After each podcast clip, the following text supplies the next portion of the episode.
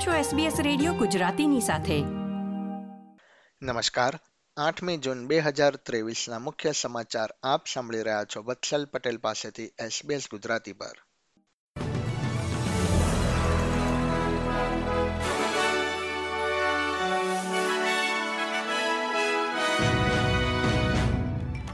કેન્દ્ર સરકાર આવતા અઠવાડિયે સંસદમાં એક બિલ રજૂ કરીને ચોક્કસ નાઝી ચિહ્નોના જાહેરમાં પ્રદર્શન અથવા તેનો વેપાર કરવા પર પ્રતિબંધ મૂકવા જઈ રહી છે. એટર્ની જનરલ માર્ક ડ્રેપ્સે જણાવ્યું હતું કે પ્રતિબંધોના કારણે નાઝી પ્રતીકોના વેપારને અટકાવવામાં પણ મદદ મળશે અને રાજ્ય દ્વારા લાગુ કરવામાં આવેલા કાયદાઓ માટે તે ઉપયોગી બનશે.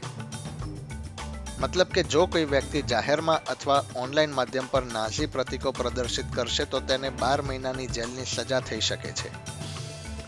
ઉલ્લેખનીય છે કે તાજેતરમાં મેલબર્નમાં યોજાયેલા પ્રદર્શનમાં નિયો નાઝી ચિહ્નો પ્રદર્શિત કરવામાં આવ્યા હતા.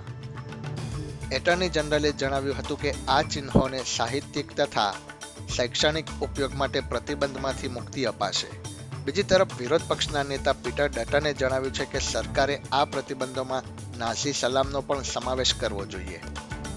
તેમણે ઉમેર્યું હતું કે કેન્દ્ર સરકારનું આ બિલ સમસ્યાનો ફક્ત અડધો ઉકેલ લાવશે. દેશની બે એરલાઇન્સ કંપની કોન્ટસ અને જેટ સ્ટારે નવા વેસ્ટર્ન સિડની ઇન્ટરનેશનલ એરપોર્ટ ખાતેથી ફ્લાઇટ શરૂ કરવા માટે હસ્તાક્ષર કર્યા છે. સિડનીનું નવું એરપોર્ટ વર્ષ બે હજાર છવ્વીસમાં ખોલ્યા બાદ મેલબર્ન, બ્રિસ્બેન અને ગોલ્ડ કોસ્ટના લોકપ્રિય ડોમેસ્ટિક રૂટ્સ માટેની ફ્લાઇટ શરૂ કરવામાં આવશે. પશ્ચિમ સિડનીના નવા એરપોર્ટ પરથી દર વર્ષે ચાર મિલિયન મુસાફરો પ્રવાસ કરશે, જે હાલમાં કાર્યરત Kingsford Smith international airport પરનું દબાણ હળવું કરે તેવી આશા છે. કોન્ટસના ચીફ એક્ઝિક્યુટિવ એલન જોયસે જણાવ્યું હતું કે એરલાઇન્સ પ્રથમ વર્ષમાં પંદર વિમાનનો ઉપયોગ કરશે અને આ કરારથી લગભગ સાતસો નવી નોકરીઓ ઉત્પન્ન થવાની અપેક્ષા છે, જેના માટે એરલાઇન્સ સ્થાનિક સ્તરે તેની ભરતી કરશે. વેસ્ટર્ન ઓસ્ટ્રેલિયામાં એક પોલીસ ઓફિસર પર કાર ચડાવી દેવાની ઘટના બાદ તેમને ગંભીર હાલતમાં હોસ્પિટલમાં દાખલ કરવામાં આવ્યા છે. પર્થના એસ્કોટ વિસ્તારમાં ગુરુવારે સવારે પોલીસ અધિકારીઓએ ચોરીની નંબર પ્લેટવાળી કારનો પીછો કર્યો હતો અને તે સમયે ડ્રાઈવરે કાર તે પોલીસ અધિકારી પર ચડાવી દીધી હતી.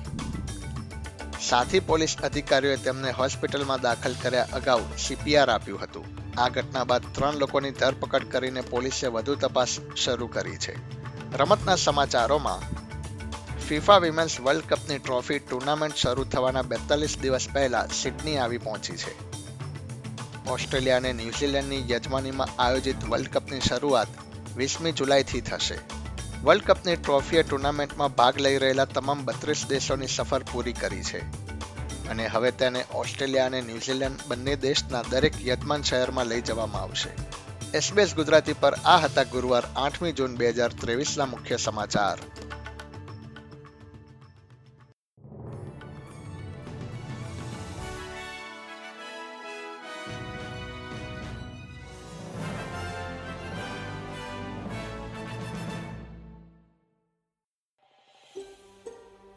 આ પ્રકારની વધુ માહિતી મેળવવા માંગો છો? અમને સાંભળી શકશો Apple podcast Google podcast Spotify કે જ્યાં પણ તમે તમારા પોડકાસ્ટ મેળવતા હોવ.